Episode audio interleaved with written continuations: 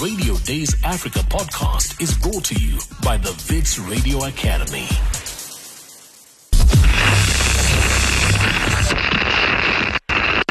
Three, two,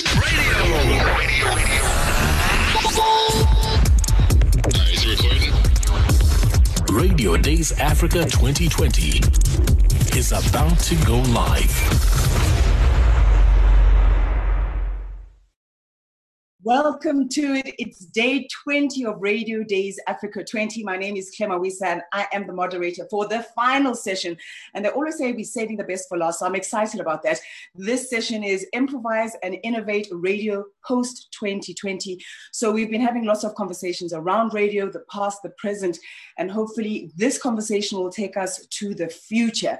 That's what we're aiming to do. Before we get started, I want to let you know and invite you to the fact that you can ask a question to any one of our panelists all you need to do is click on the q&a tab at the bottom of the screen type in your question there and hopefully i'll be able to get to it in the second half of this session. And i have to thank the generous sponsors that have made radio days africa 2020 happen. Thank you so much um, to of course it's presented by wits radio academy but it's also made possible through the generous support of the sub-saharan africa media program of the konrad adenauer foundation. Our event has been sponsored sponsored by Iono FM. Thank you so much for the podcasting and streaming. The Abundant Media Group for sharing the conference to community radio stations software and thank you so much to crossfade studios if you want to share anything that you are hearing in today's session make sure you use the hashtag the new normal or hashtag RDA 2020. It's time now to introduce my panelists to you. We have James Cridland, who's joining us all the way from Australia, guys. Uh, he's a radio futurologist. It's uh, 10 p.m. at night on a Friday, and he's here with us. So thank you so much for joining us, James. We have Melissa Mbugua, who is co founder at Africa Podfest. She joins us from Kenya. Hello and welcome to you, um, Melissa. And turning her camera around there so nicely for us, we have Aisha Mohammed, uh, who's marketing director at Sony Music Entertainment Africa. Thank you, guys. Thank you so much uh, for joining us. Um, I actually want to start with you, Melissa. If you could tell us a little bit about um, Afri Podfest. It happened in March. Tell us a little bit about it um, and how did this last session in March go? Thank you. Thank you, Claire. Uh, it's Africa Podfest. And we were so ready to go for March. It was going to be the continent's first regional gathering uh, around podcasting. But unfortunately, mm, we, you know, in, at the 11th hour had to um, cancel it because of, you know, the, you know, travel was shutting down, just the, the government um, restrictions on conferences thanks to COVID.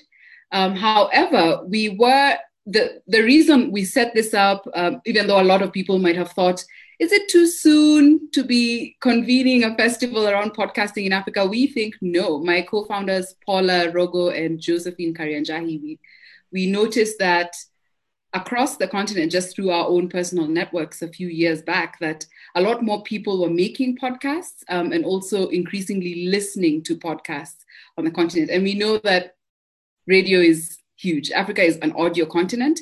And so we felt that the more conversations we were having with people, the more we realized now is the time to begin to make the investments, at least in networking and also doing research, generating knowledge, spotlighting what's happening in different parts of the continent because the future is coming. You know, technology is changing, culture is changing, the stories people want to hear are changing, and it's all happening so fast. So we feel now is the time to be having this sort of conversation around podcasting. Fantastic. Um, I mean, James, what uh, what has I mean, we're not going to keep it long, but what has the coronavirus pandemic taught us about um, the radio business or proved about the radio business, um, other than the fact that people are tuned in and are listening? I think it's cho- it's uh, shown us a number of different things. I mean, firstly, uh, lots more people listening to radio online in many places um, because there's been less commuting, there's been less listening to radio in cars, but loads more listening to radio online and um, on smart speakers in many countries and so on and so forth. So that's one thing. But I think also it's shown the real benefit that radio has. You know, radio is brilliant at um, making communities feel as one, feel together. Radio is really good at um, at uh, helping people through real problems, real issues that people have. It's a really good thing for our mental health as well. And I think radio has certainly shown itself that way um, during the um, the pandemic that we've that, that that we've had, and you can clearly see if you look at some of the online audience figures, you can clearly see that those are going just fantastically for radio right now. And it's because people want to feel more um, associated with their community, want to find out what's going on. And radio is a wonderful, trusted voice in actually getting that information out. And I mean, to you, Aisha, in this time, what have you guys been learning as Sony Music? Um, you know, during this time, have people's behaviors changed? Have you guys, how have you guys been affected? Um, I think what's nice for us is that um, I work in the business of music. So the reality is that um, escapism is still very much in the front uh, of many people's minds at this time. And music is so emotive and, is, and, and, and has, the ability to really move people in such a way. So I think that I'm blessed in that respect. But I think what we've seen more than anything else is that from a from a marketing perspective, our strategies have had to change just in terms of our approach. So how it is that we are actively targeting um, audiences is obviously very, very different. How it is that we were in the past. It's been an exciting and, and, and interesting time just in terms of like thinking out the box and thinking about how it is that we can um, kind of actively target the market in a way in which it's not also uh, saturated and boring. I mean, I think that you would have seen a lot of interest just in terms of artists and their and their and their and their offering from a live perspective. So what what um, the live what has happened to the live business and how big and important it and, and, and like how big and important it is for them just in terms of the, the fact that they aren't able to perform live. So we've definitely kept up in terms of like our um, release scheduling and kind of like the release of music and the release of singles and the release of albums and set albums etc but the how in terms of like the marketing of those products has become very very different and has become a little bit more strategic and a lot more digital. Um, and then the live aspect of that has completely changed. So whilst you were able to release um, a single or an album with a big live kind of offering associated with it, and that being a big part of kind of like the marketing engine behind it because you're able to perform. And you know, music with music, the performance is almost everything, you know, in terms of being able to connect with your audience, and that being taken away, and now kind of the options around um, live streaming and the fact that you know have to perform with nobody in front of you and you're performing almost you know completely digitally. And there is an audience. There's, a, there's an audience that's sitting there that has actually you know opted in per se. Maybe to even buy uh, buy a ticket to watch you live or to watch it for free on different platforms is a very very different approach but it's also brought about a new way of thinking and brought about kind of like a new way for us to kind of um, access audiences but in a in a way in which it makes sense for us at this time in a safe and you know in, this environment I mean, James, you travel the world talking about the future of radio um, and what we've been listening to across all of these sessions for Radio Days Africa 2020. I think we want to know what can Africa teach the rest of the world, or what can the rest of the world learn from African radio?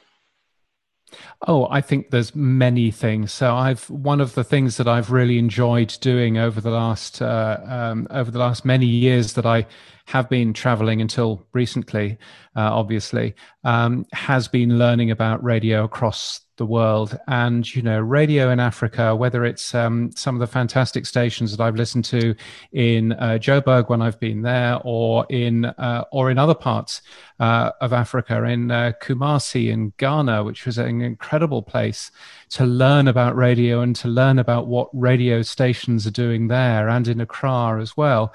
Um, and in fact, up there is a picture from the from Accra when I was there about 10 years or so ago. Um, so, you know, I've, I've learned an awful lot. There's a wonderful stat, which I learned at Radio Days Africa a long, long time ago, which is that there are more radios in Africa than there are mattresses. And I think that's an incredible stat because it really shows the power of radio, the power of what radio can do.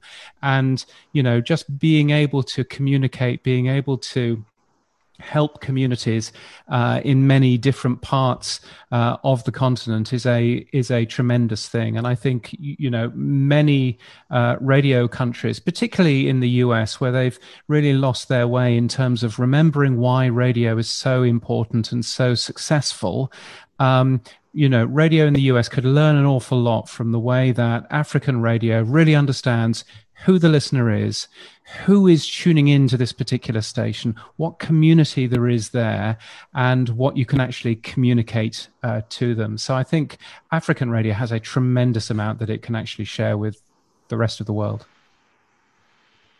And Melissa, I mean, you you you spoke about whether having a podcast festival may be too soon, but what types of creatives are coming out? I mean, uh, how do we compare with the offerings that are coming out from the rest of the world in terms of the people uh, that came together at the festival or who are actually producing podcasts on the continent? What type of information are we sharing? What are people needing from podcasts on the continent? Yes. So what we found actually um, from from all our work online and also organizing the festival, and we've also done some events prior to the festival, is that we've been attracting a lot of independent makers um, independent voices, small media companies, or you know hobbyists. So, and at least in the context of, let me specifically hone in on Kenya, um, podcasts have come up to cater to the voices that have been ignored or put on the margins by radio. Um, and I'm referring now back to what James mentioned about how we, we need to remember what makes radio so powerful and keeps it so powerful in connecting people. Um, and I, I feel that in Africa, that's what that's the sort of gap that podcasts have begun to fill is being the space and the platform for the medium for um, alternative, marginalized voices, independent voices. I mean, when I used to work in radio, um, Aisha, I knew that the radio station was always very friendly. Um, with the record labels and the record companies. Uh, we'd see each other quite often. People would be walking around with CDs. It was a beautiful relationship. Can you tell me what the relationship is like now? Uh, and I mean, going forward, how that relationship between radio stations and record companies will be. Also, because you were once with us, you were you were one of us once upon a time. Then you crossed over. so you're on mute. You're on I got it right. Uh, I said we'll always be. I, I don't know about one of us. Like, we'll always be, right? I think like it's a symbiotic relationship that will exist forever. I think the reality of what it is that that that music discovery is is that um, that relationship between radio and record companies is symbiotic, and it doesn't matter um, in terms of like how it is that we like access. So like, doesn't matter that there's a number of streaming services that will that will continue to pop up and that um, will provide more and more opportunity for people to access music. I think the reality is that music discovery in South Africa, radio plays a big, big part of that. And our relationship still remains strong and solid. Um, radio is a big part of our approach. It's a big part of how it is that we can offer um, our repertoire, you know, to, to audiences.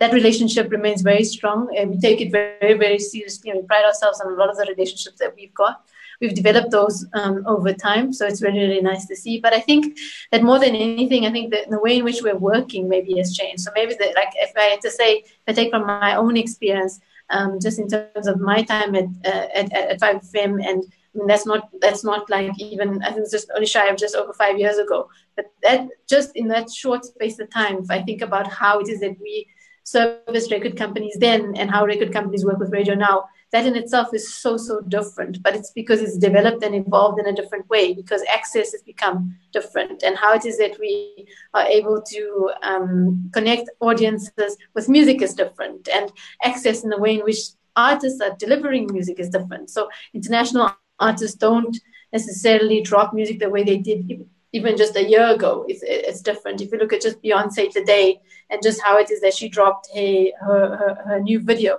that's just an example of her, how it is that she's going to drop a new body of work through a visual medium as opposed to an audio medium uh, tomorrow that everyone will see. It's just like something very simple in showing that like an artist of her nature and her size is already changing the way in which she's approaching her marketing mix. It tells you that that relationship has changed. So where she's going to audio, um, where she's going to video before audio is interesting. But then in other cases, in terms of local artists, how it is that we are releasing music is radio is still at the forefront of that. So so being first and and, and first time plays and all that still does exist. So there's a lot, there's a combination of like what we knew and what we were we we cemented with relationships with record companies over time that still that still does exist but then there's also a lot of new ways of doing things and there's a bit of an evolution that's happening because of the immediacy and the choice and the variety and the access. All of those things play a big part um, in the relationship. I'm spending way too much time on tiktok um, and so because i am no judgment.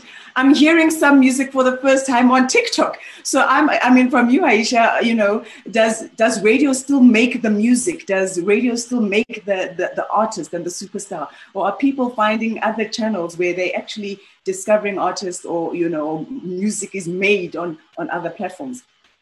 I don't know if I don't know if we can actually honestly say music is made anywhere now. I think music is made everywhere that's kind of like my the common theme. I think that TikTok is a big part of what we do. It definitely forms a big part of our strategy. I mean, there are artists purely that have been signed with big big labels like Epic and Columbia, etc. Purely just based on their success on TikTok. So so music is made everywhere. So it is it can be it, it can be. I mean, a track can be become big from radio. It can come. It can become a success from YouTube. Can become a success from TikTok. It can. It can become a success from Apple Music, Spotify. It doesn't matter. I think where we're retrieving and where we're accessing music from is is all relative at the moment because there's so many platforms and opportunities and ways in which we can access music. But the fact for me is that it will come to you as um, as a consumer of music and a lover of music in some or other way, which I think is really really great. So I think that we've got more access and opportunity and variety in how it is that you access music. But I think that radio still forms a big part of that because the reality of what radio can do for music and how it is that it can um, uh, introduce or kind of set the tone on on, on, on, on a specific taste. So specifically when you have like a tastemaker who's able to deliver a specific sound to an audience, is still a very, very big part of how um, audiences can actually access it. So for me, it's not necessarily always about the how, but it's about the like or how it's being um, you know um, received, but more about the fact that we we've got more option to receive it. James, things are changing all the time. Uh, you know, as Aisha is talking, I'm thinking there, there's always new things coming up, new social media platforms. What region would you say is a leader when it comes to R&D, especially in the radio space? Uh, and what makes that region, what puts them ahead of the rest?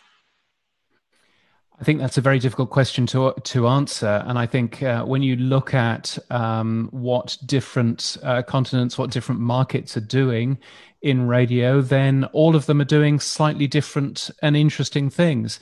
You know, um, you can tell from my uh, English accent that I come from the UK. Uh, the UK has been doing some really fascinating work around personalized radio. Um, when you're listening online, you get a slightly different experience to when you listen on on uh, on FM. Um, so there's some very interesting things going on there. Um, you look into here in Australia, where um, the whole idea of taking a brand and making three, four, five different radio stations around that brand, still keeping somebody in the same sort of feeling radio station, but you know, one radio station that might play 90s music, one radio station that might play oldies but they're all part of the same family. You know, all of that is going on here in Australia. Uh, but we're seeing, you know, some tremendous, you know, examples. There was an example last year at Radio Days Asia um, of the Seychelles, who was doing some fascinating work with a uh, clever app which allowed anyone um, who was listening to the radio station uh, to you know get their voices on that station. Um, and so I think you know there's some there's some tremendous ideas coming all over the uh, the the the uh, place. The one thing that I would probably caution um, is to not fall I- into the same trap as the Americans have of thinking that your radio is the best and therefore you've got nothing to learn from the rest of the world. That's a big mistake. And I think those countries that have done that and those uh, markets that have uh, done that have really felt um, why that's been such a mistake uh, to them. So I think keeping your mind open, looking around and seeing what's going on in the radio industry as a whole, you know, is a really interesting thing. And that, and that I, I suppose is one of the things that I've learned from you know, speaking at radio conferences in uh, places like Malaysia and in China and in Germany and in Canada, where you, there are always brilliant ideas. Um, there are always ideas that you think, well, actually, that country is doing it better. But there are always brilliant ideas that you can actually have a look at and go, wow, why isn't anybody doing that in the UK, in South Africa, you know, in Canada? Um, so lots and lots to learn from across the world, I think. And how many of those radio stations actually have an internal R&D department? I mean, I've worked at radio stations where they have and, and they fund it, and it's hugely important to have our own R&D section for our for our audience. Mm. Um, and other radio stations don't. So, you know, how is it important? Is it necessary? Does it give you the edge? Well, one of, one of the things that I did when I worked at the original Virgin Radio out of London, one of the things that I was told to do was, James, one of your jobs is that every three months we need a press release about how clever we are and how technologically advanced we are. Literally, that was my that was one of my um, things that I had to end up doing, and that was incredibly liberating because it meant that you could go out and try things, and we could go out. We were the first radio station um, to broadcast uh, on a Nintendo Wii games machine. Completely pointless. Nobody listened to the radio on that, but nevertheless, it was a great press release. Whereas we were also the first radio station to have our own uh, mobile phone streaming app in March of 2005. No one else had one of those. We were the first and in January of 2005, first radio station to produce a daily podcast, which nobody else was doing uh, in the UK, certainly at that time. So I think sometimes it's great to fail. And sometimes it's great to try new things because you never know what might work. Um, that radio app, by the way, for the first two years had, I think, maybe if we were really lucky, six people using it at the same time. So it was tiny, tiny, tiny. And then all of a sudden it grew and grew and grew. And by the time I left the radio station 10 years ago, they had over 10,000 people tuning in uh, during the day online. So you can really see that, you know, th- some of these things are very slow to grow. Um, but if you keep on trying things, if you keep on trying new ideas, um, then you never know what's going to work and what isn't going to work. Talking about those, about great ideas and getting ideas from different places. I mean, Melissa, you work with a lot of creatives on the continent. Are we collaborating enough as Africans? What should we be doing? What can we be doing when it just comes to collaboration um, between yeah. um, the different regions? Yeah. That, so there is collaboration happening within countries or you know within cities. So like joburg cape town nairobi accra um, dar es salaam. And what we are trying to do and what, what we notice is that there isn't much cro- across cities. So we get a lot of information about what's happening in the media scene you know from outside africa just because that's the information that's available on, online um, you know, it's, it's, much easier to know what's going on with Spotify than it is to know what's going on with Iono, for example. If you're someone who's sitting in Africa, you wouldn't even realize that there's such a thing that exists um, as Iono. And who knows? So at this point, we're really at uh, we're really staring at an open road, and we don't know what there is um, yet.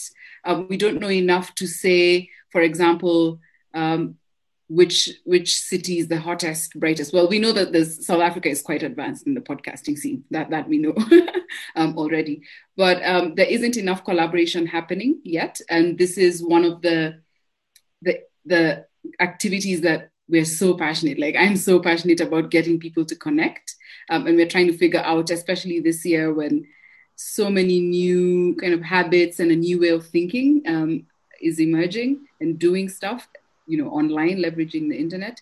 We're thinking about ways to connect, and I think we need to make investments, even um, you know, just as existing media practitioners need to make investments to connect and collaborate with the alternatives, the people in the margins, the young people who are on TikTok, because that's a completely different mindset actually um, of, of make of telling stories. That mindset that TikTok is showing us mm. from Gen Z. I've got right? a question that I just was uh, uh, for you actually, Melissa, coming from Paula Rogo. Thank you so much for your questions. Um, Paula is asking, is there any research and development work being done in podcasting? Right. So there's a there's a bit of work happening um, already. Well, so we've done some work, some research um, research work into audiences. I know that uh, there's some companies like Iono has um, data from you know from the platform that they've been sort of sharing. I think even shared um, during radio days. Um, there's some journalists who are working on on stories and research across the continent. At this point, though, it's still very you know you'll find little spots of, of data from across the continent. Uh, so that's something else that requires a lot of investment. Um, I think is over the next the next year, like 2021 onwards, is a lot more investment into understanding. See, for example, um, we can tell, and you can quickly find online numbers about how podcasting has changed.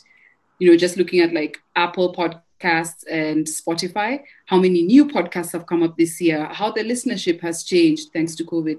But then you don't have this sort of information about Africa. Um, so there's a hole there that that needs filling if we're going to innovate smartly, you know, have some kind of basis to innovate.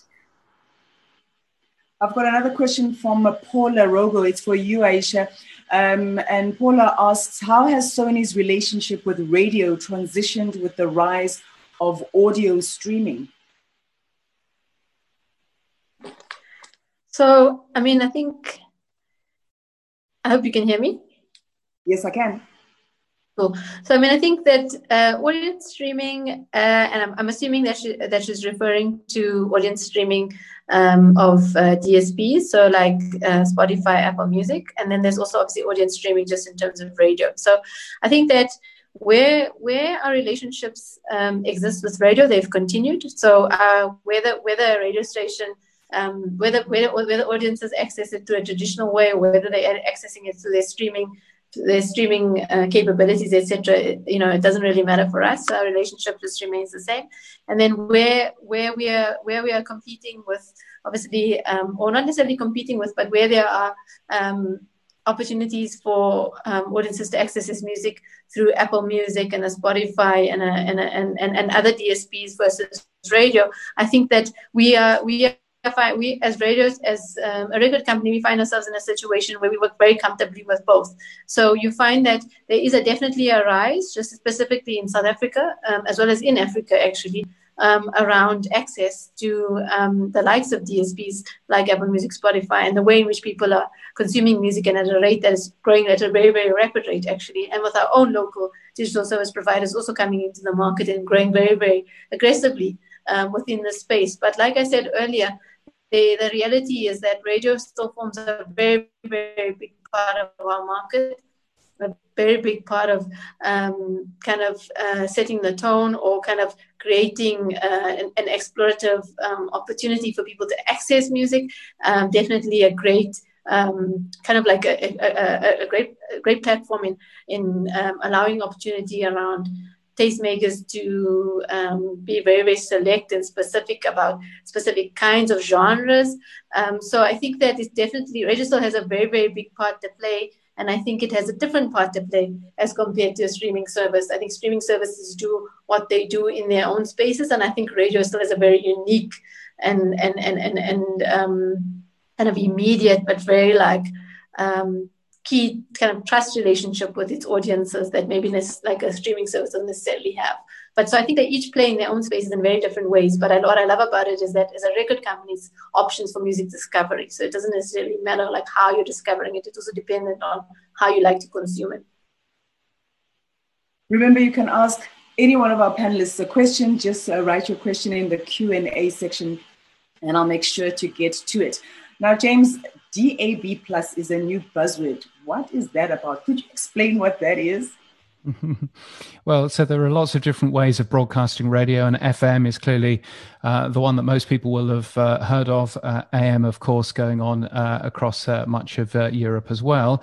And then you've got additional ways of broadcasting radio. So that way might be uh, broadcasting uh, in uh, DAB. It might be broadcasting in something that the Americans call HD. It might be um, broadcasting in another way that the Japanese call ISDB, which is very exciting. But um, essentially, uh, DAB Plus means that you can fit much more radio stations on the air um, you need to go out and buy a brand new radio, and those radios um, are about twenty dollars plus. So you know there is cost to your listener um, to actually end up doing that. Um, but um, the way that that's worked in many countries, particularly in the UK, uh, which has used DAB for a long time, and here in Australia, where we've used DAB Plus for uh, some time as well is that it essentially means you get about three times the amount of choice of stations. Now, you might sit there and think, well, I'm a radio station. I don't want three times the amount of choice. The good news is that, of course, you can broadcast three times the amount of radio stations if you want to. So you can actually, uh, instead of just being a, uh, a radio station that plays top 40, you can launch your own oldies station. Um, you can launch your own radio stations that, that's just playing unsigned music, as many stations have done. Um, so you can actually expand the brand that you have and reach new audiences. So you know, DAB Plus is one of those interesting ways where you can start broadcasting more things as a radio station. And the real benefit of that in comparison to online is that online, of course, costs money for the listener because you have to pay for your data somehow. You have to pay for your data on your mobile phone. You have to pay for your data um, if you have a broadband connection at uh, home. Whereas DAB radio is just like broadcasting uh, FM or other ways of broadcasting radio. It doesn't use data. It's just um, it's just a speaker and a, and, a, and an aerial, and that's all it basically is. Um, but it does mean real opportunities if you're radio broadcasters, and also, of course, real opportunities if you're a radio listener as well. So it shouldn't be seen as a threat. Actually, as an opportunity. I mean, it, de- it depends it depends um, what you consider as threats. So, um, I mean, clearly, if uh, your competitive, if your competitor has launched um, many more radio stations on DAB plus, for example, um, then you're going to lose out. So you need to make sure that you are competing with them on this new platform as you would compete with them on any new uh, new uh, platform. Um, but on the other hand, you know there are many other things out there that are also threats.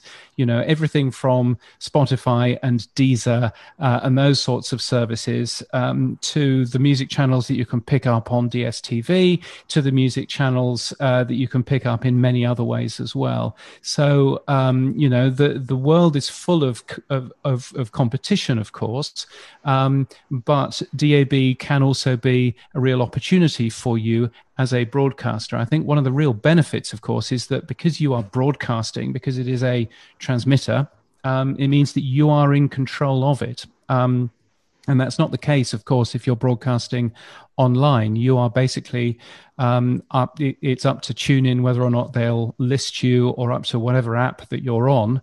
Um, and that's not necessarily a good thing. So um, being in control of your own destiny as you as you uh, are when you have an FM transmitter or you are when you have a DAB transmitter, you know, is really useful. And of course, there's DRM as well, which is yet another way of broadcasting radio. And I think what what's important here in whatever country you are is making sure that the regulator, the government, um, is uh, aiming for the same technology as you are as a broadcaster, um, because there's nothing that will switch your audience off more than um, than one radio station wanting DAB and one radio station talking about online and then another radio station talking about DRM. That, that's never going to work.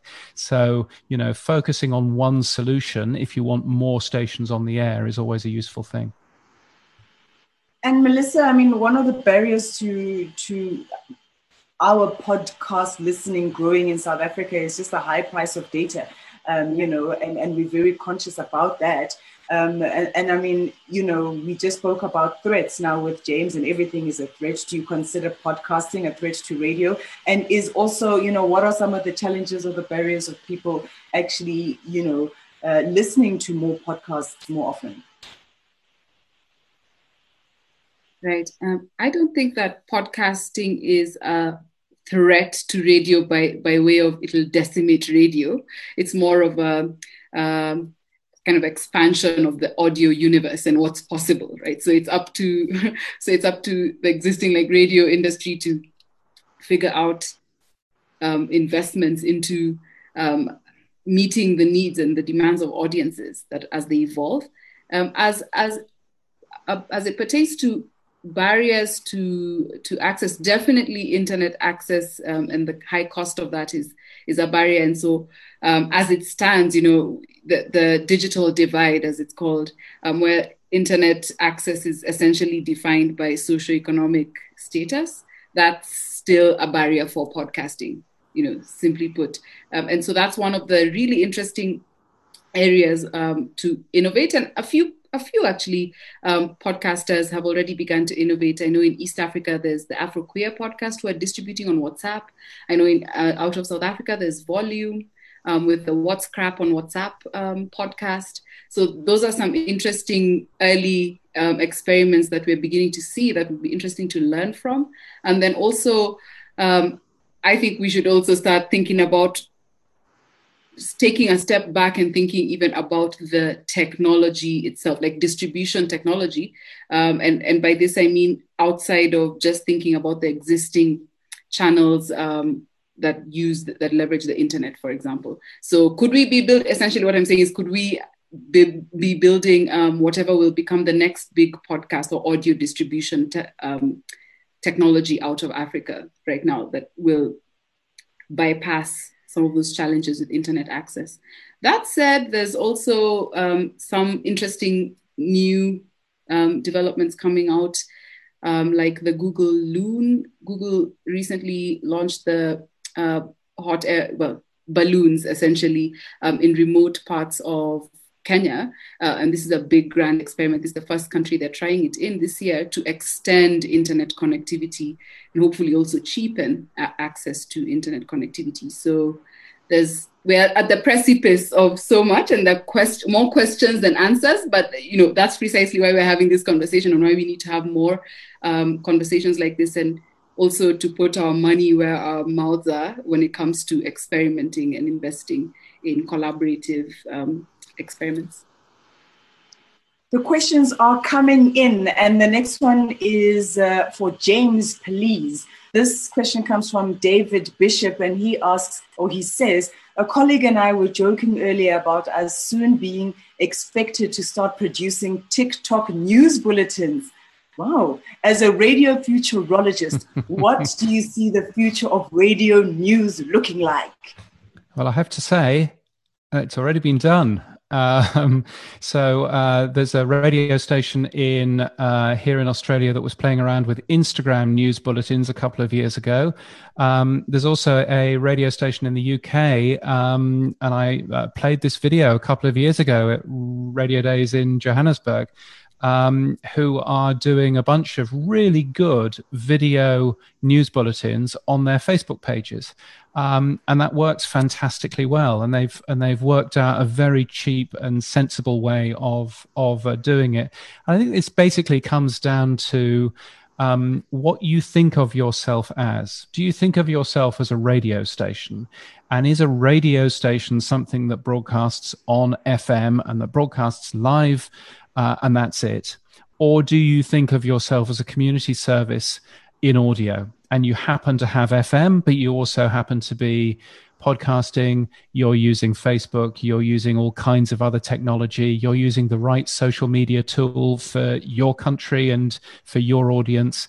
Um, and maybe that's where the future is. So I think, uh, yeah, you know, um, we we can sort of laugh about the whole idea of a TikTok news bulletin. Probably not danced, although I have actually seen, I have genuinely seen a radio news bulletin with dancing in it. Probably not for this uh, of, of what's going on right now. But anyway, um, but uh, yeah, you know, different ways of doing uh, news is always a good thing. And and you know, I mean, obviously, if you look at uh, the way that the BBC is doing it. You can either get the very authoritative uh, BBC World Service five minute news bulletin at the top of the hour, which is um, excellently put together, but it's just what you expect the BBC to sound like, or you can get the, the BBC Minute, which is a really good, quick, snappy piece of.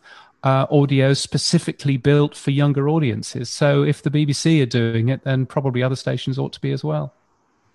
We've got a comment from Ruona Meyer who says uh, Germany's national news bulletin also uses TikTok. And we think that the Germans are so serious. So that's great news. no shade. Um, I mean, I think it all, it all ends up, you know, it kind of filters to the type of leadership that you have yeah, within a radio station. If they if they're encouraging you to think think broadly about who you are, I like the fact that you say you think of yourself as a community service. I know the radio station that I used to work with, one of them used to say, We are a lifestyle brand. We need to cater to somebody's lifestyle and reach them wherever they, they're trying to access us. So I think leadership uh, and creativity and moving forward yeah. really needs innovative thinkers and, and great leaders in those spaces. Um, Aisha, I mean, in terms of being on the music side, do we have enough um, media leadership? Uh, is there a void in media leadership? Are people thinking innovatively when we're thinking about the future uh, and, and music across the different platforms? I think for me personally, I've always been a, a, champion of innovation and just kind of thinking differently. And I, I think it's because I come from the school of 5FM. So 5FM is, is critical in kind of, you know, it was it was critical in kind of like um, allowing me, it gave me many opportunities and allowed me. One of the things it definitely allowed me was the opportunity to think differently.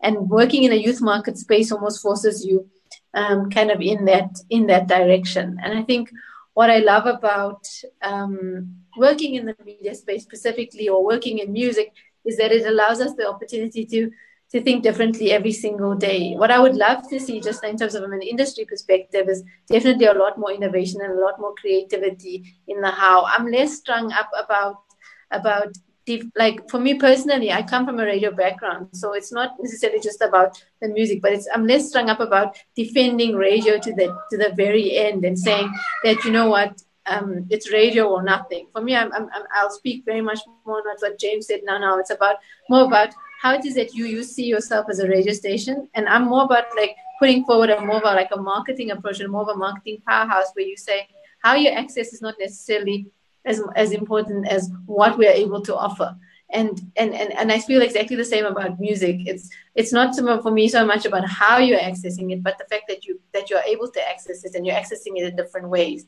Um, for me, radio is such a big part, and it's so much uh, the content side of it and the creation side of it, and the marketing is so important that that that there's so many avenues in which a radio station, if you want to say and call it a radio station, um, can can can access its audiences. Is that for me? It's not necessarily again like about about the house, how you're accessing it, but what the offering is and how what the attraction factor is and how engaging and exciting it is to actually engage with the radio station. You know, I, I see it less of a station in its traditional form and more of like a content powerhouse or marketing powerhouse who can give you credible, creative, exciting content at any given time, whether that is music content, talk content, documentaries, whatever it is.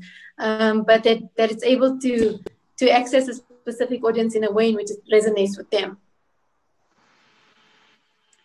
I mean, never before have we needed to rely on great technical teams. Um, James, I mean, are we are we investing enough? Are we are we making sure that that side of the business is robust? Um, never before have we needed those those guys that sit in the basement to come up and and help us out with the technical side of things. Are, are we investing? Are, are we investing in that side of the business enough?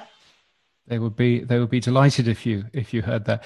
Now, I mean, I think one of the things that in the last uh, six months, uh, one of the things that the last six months has really shown um, is that uh, yeah, actually, you really do need your tech team to work really hard with you and to understand what it is that you want to end up uh, doing. So clearly, when you have a look at, um, you know, the fact that so many of our radio stations have been able to to stay on air, even though many of the RJs have been at home, you know, that's been fantastic. That's been a real show of how, you know, great. Um, you know, great tech, techie team can actually do some fantastic things.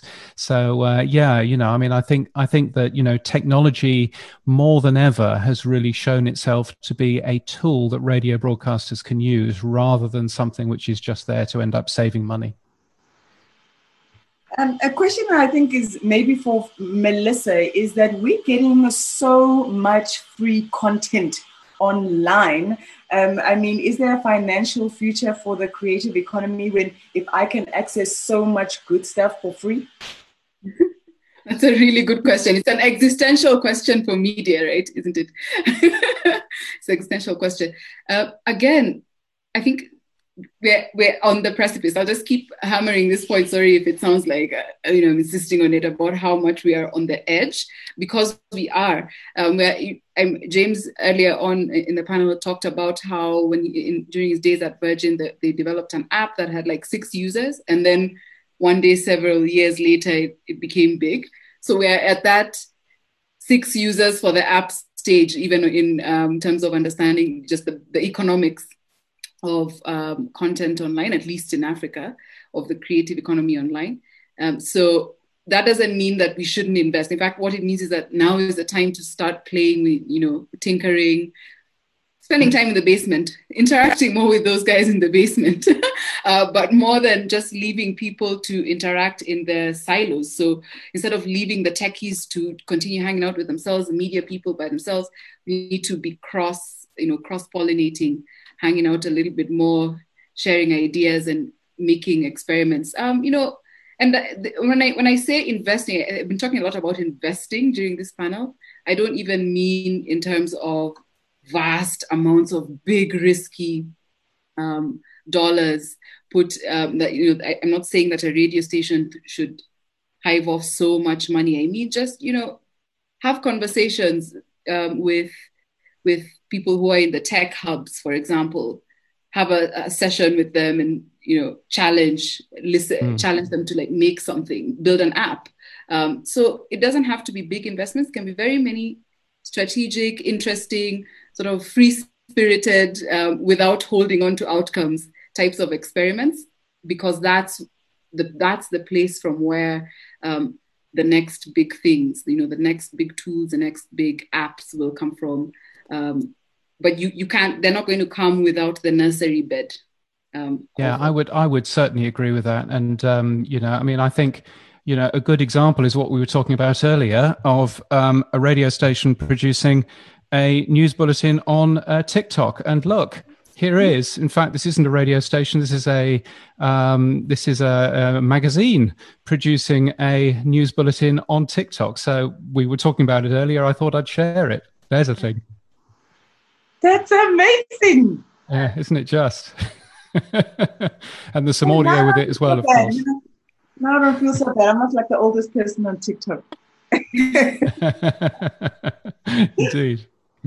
I mean, I, I do believe that some of the most innovative ideas come out of really, really tough times where people might not have much, and you have to think creatively to, to, you know, just to bring about a solution. And I don't think you know, this time of the pandemic is any different. You know, um, we're in times of a recession around the world, a pandemic and lockdowns around the world.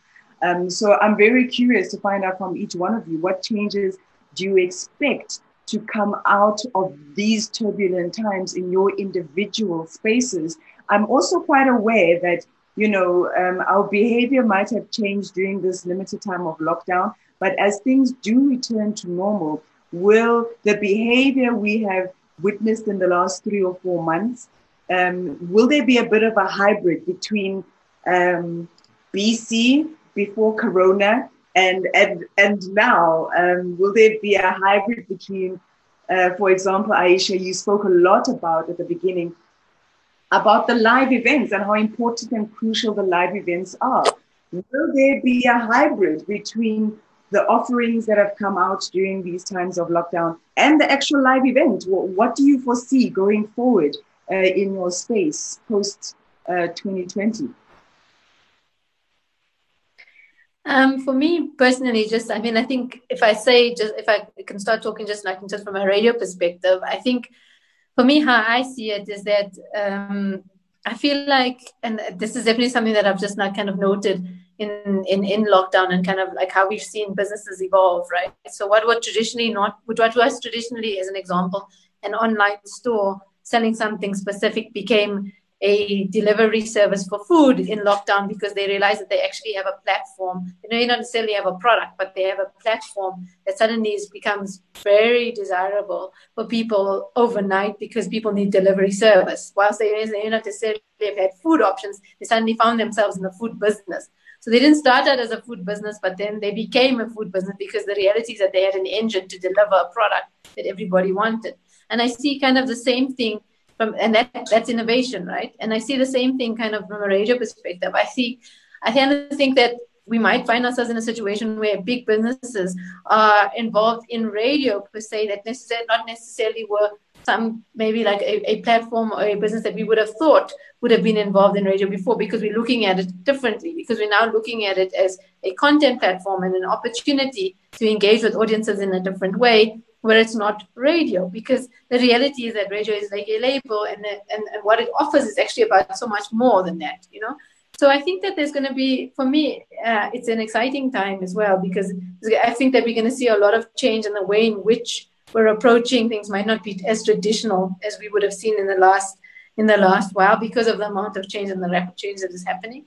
I think in the live business side, the reality is that we I don't think we will see live um, in this country for at least another two years. And and and and and I'm talking about international live. So like we've definitely seen from Live Nation as well as big concerts a lot of communication, and that's just a two around bringing international acts to our country um, and that's not that's outside of local. So from a local perspective, and we work with a lot of local artists in terms of like the approach, and because we're in the specific situation, they've already had to look at alternative, alternate, a alternative ways of making money and alternative ways of, of, of li- like making sure that their livelihood is protected and what was their life what was live business for them. A big what, what was live obviously performances was a big part of what that was. Was already was already being relooked and kind of like in the how. I think that the reality in terms of like the live streaming option um, will also have its will also have its have its time in the sun and and will also fade. I think that that we will potentially see ourselves moving to something even further than that because I think that even in the live stream opportunity there is a certain amount of fatigue that is involved in that because there is just so much access. And I think that even we can see it now. We're, we're at the peak of this um, of this um, of, of, our of our um, of the curve and like kind of where we are in terms of the infection. The rate of infection is at its highest, um, and we potentially see it going down soon. But the reality is that even at this peak, there's just so much access. Everybody's going live on Insta. Everybody's got a live stream opportunity. Everybody's got um, uh, the access to give you content as and when you need it. So there is just so much option and just so much variety. So even in that comes a little bit of fatigue. So I think even past that, we might see uh, opportunity for innovation in different areas when when audiences stabilize again and when when life comes back to what we regard as a new normal i think we will find ourselves in different situations at different times i think that the opportunity for us is obviously to remain agile and remain open and remain innovative in thought and in process and in the way in which we are able to provide content, to provide opportunity, and provide entertainment. Because I think that it's going to be an it's going to be an evolving thing. I don't think there's one like I don't think it's like there's nothing hard and fast about it. I think it's just going to evolve as time goes, and we are going to have to be remain agile in the way in which we are able to offer that. So whilst live stream is an opportunity now, we are on board and we can offer that. When we move to the next phase, we can you know we as long as we are agile and have the ability to engage and interact, I think there's always going to be a thirst and a desire to be entertained, and um, and escapism is obviously at the heart of what it is right now. But uh, being able to entertain is always going to be such a privilege, right? So so so um, um, and being able to be in that space is always going to be exciting. But how we how we uh, utilize the opportunity to do so will change, I think, uh, in different ways over time. And to you, Melissa, you know, going forward, when you think uh, post 2020, uh, w- what innovations, what are you seeing um, will be different? Yeah, definitely. There's there's going to be a lot more investment in well, not investment, but a lot more strengthening of structures that allow us to, for example, uh, do live performance, um, ha- have festivals online, simply because we've now recognize and experience that it's possible.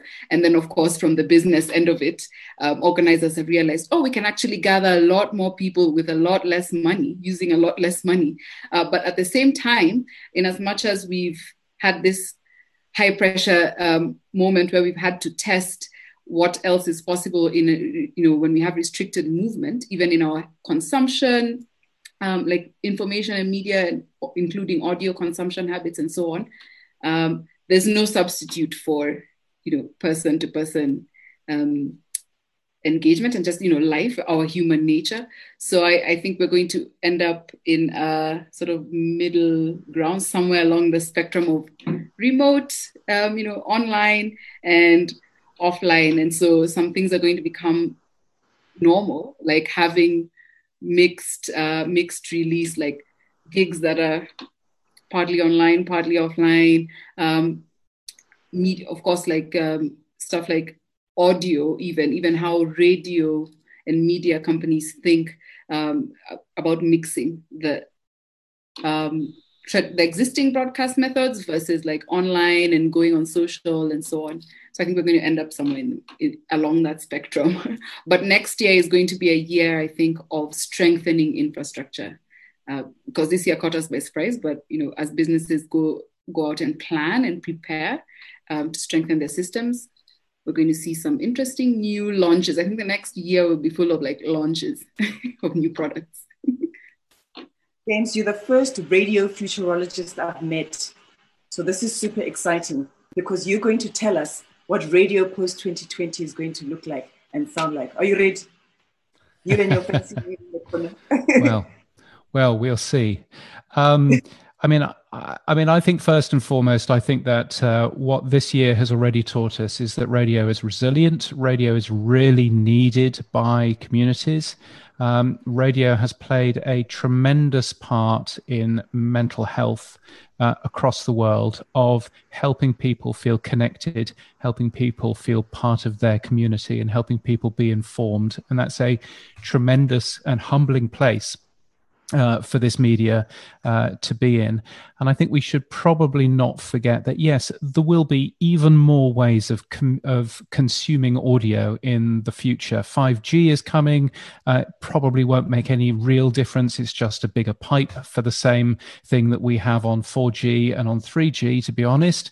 But nevertheless, that's coming. That will change things. Um, uh, Spotify and Deezer and things like that will change things, uh, and many other um, things that haven't been built uh, will change things as well. What I would um, caution people working in radio um, is to not think of ourselves as an FM broadcaster and instead think of ourselves as a shared experience with a human connection. That's what radio is it's a shared experience with a human connection. So when you're making great audio, then consider how it'll work on demand um, and think about potentially instead of doing a live interview which you then cut up and use on other platforms later why don't you make it as a piece of great on demand audio that you can also use on your live radio station? That to me seems much more sensible to rethink about the primacy of live and to focus instead on making great audio for everybody, however they tune in. Yeah. Buzz, thank you so much. Yes, you are a futurologist. Yes, I agree 100%. Thank you to each one of my panelists. That was uh, our session for this afternoon. Thank you so much uh, to James Cridland, radio futurolo- futurologist, getting me all tongue tied, in the middle of the night in Australia.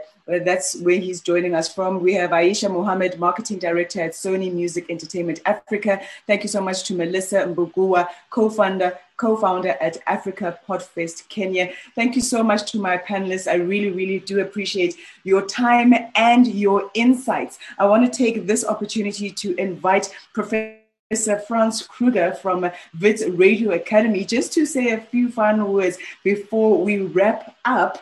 Radio Days Africa 2020. Prof, I mean, it's been 20 days, a lot of sessions, a lot of insights have been shared. Uh, what would you like to say?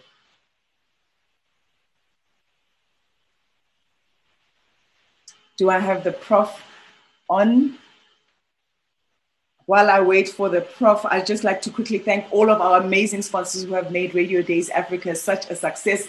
Um, thank you so much to the generous support of the Sub-Saharan African Media Program of the Konrad Adenauer Foundation, to Iono FM, the Abundant Media Group, RCS Sound Software, Crossfade Studios. All of you have made the last 20 days possible. Uh, Prof. Franz, what would you like to say on the final day, on the final session of Radio Days Africa 2020?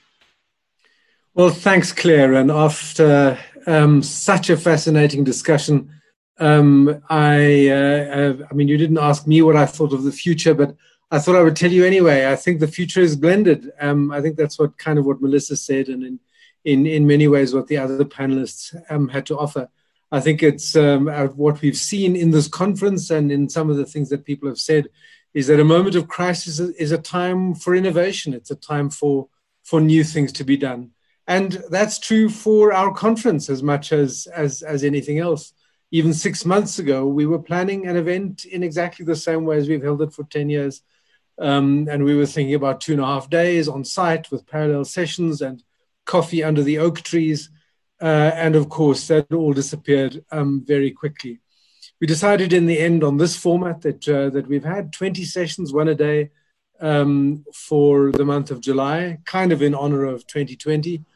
Uh, at one point, we were thinking of calling it 20 by 20 um, but that didn't quite work out. But nevertheless, we had that kind of, that that format, um, and of course there are downsides. I mean, we do it's not as connected. It's not it's you can't just linger over a long, um, slow conversation with somebody. But certainly there have been upsides. Um, it's been easier to bring in people from around the world. In the opening session uh, just about a month ago, I asked where people were from and asked them to put that in the chat. And it was extraordinary how many people how many countries we had represented from across the continent, across um, the world. But of course, here in Africa, we do have to note that bandwidth is still an issue. And that is a problem for a conference that aims to be Radio Days Africa.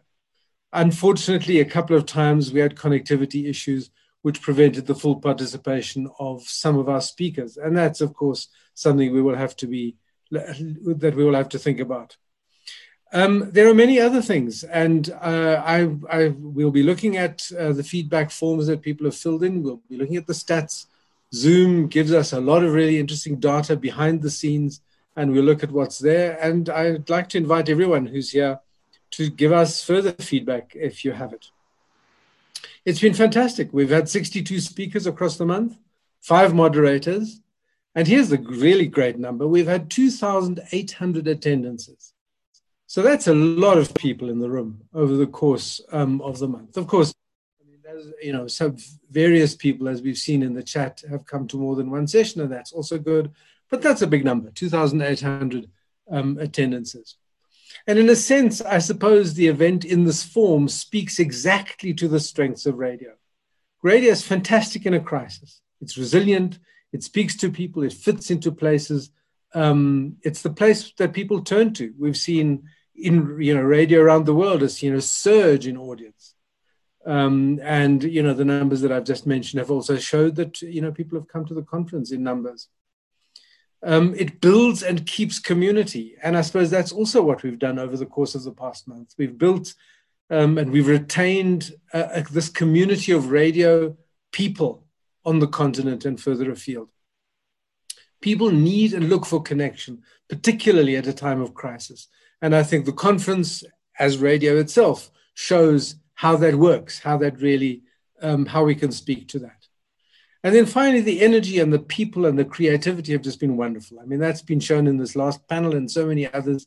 There's so much going on out there. There are so many people thinking and talking about it um, and passionate about this medium that is so old and so new. I need to say a great thanks to everyone involved. I need to say thanks to the, pa- the panelists over the course of the month who've, who've um, given us their time and their insights um, and shared their, their experiences. Thanks to, to the moderators, there were five of us who, who moderated the, ses- the sessions. Um, of course, a great thanks to all the attendees, everybody who came. Um, a particular thanks to conference director Tim Zunckel and his backroom team, Frank Tsepo, Henel, and others uh, who kept the wheels turning technically. I've loved the graphics that have been that we've shared on social media and on these these uh, in these sessions. I thought that they were really, really nice. Um, and of course, thanks to our partners and supporters, without whom uh, we couldn't have done this. The National Association of Broadcasters is a long-standing partner of the Wits Radio Academy um, and the event. Uh, RCS, uh, Abundant Media, who've helped us with rebroadcasting on community radio stations. Say that again. I mean, some of these sessions are being and have been broadcast live and to some extent in a delayed form on community radio stations across South Africa. Uh, thanks to Crossfade, and a particular thanks to our anchor sponsor and supporter, the Konrad Adenauer Stiftung, the Sub-Saharan African media program of the foundation, who have supported this conference right from the beginning, um, contacted us at the beginning of the year and said, what are you going to do? There's COVID. Allowed us some space to think and come up with some ideas and stuck with us into this new format. We'll have discussions, we'll learn from it, but thanks to everyone. It's been great. It's been a great ride. Let's keep the conversation going on social media and elsewhere. Um, and we look forward to next year, to the new normal. Thank you so much, Prof. Thank you to everyone who joined us. Thank you for watching and listening to Radio Days Africa 2020. Thank you for joining this Radio Days Africa session. Click to watch or download the podcast. Radio. That was a Radio Days Africa podcast brought to you by the Wits Radio Academy.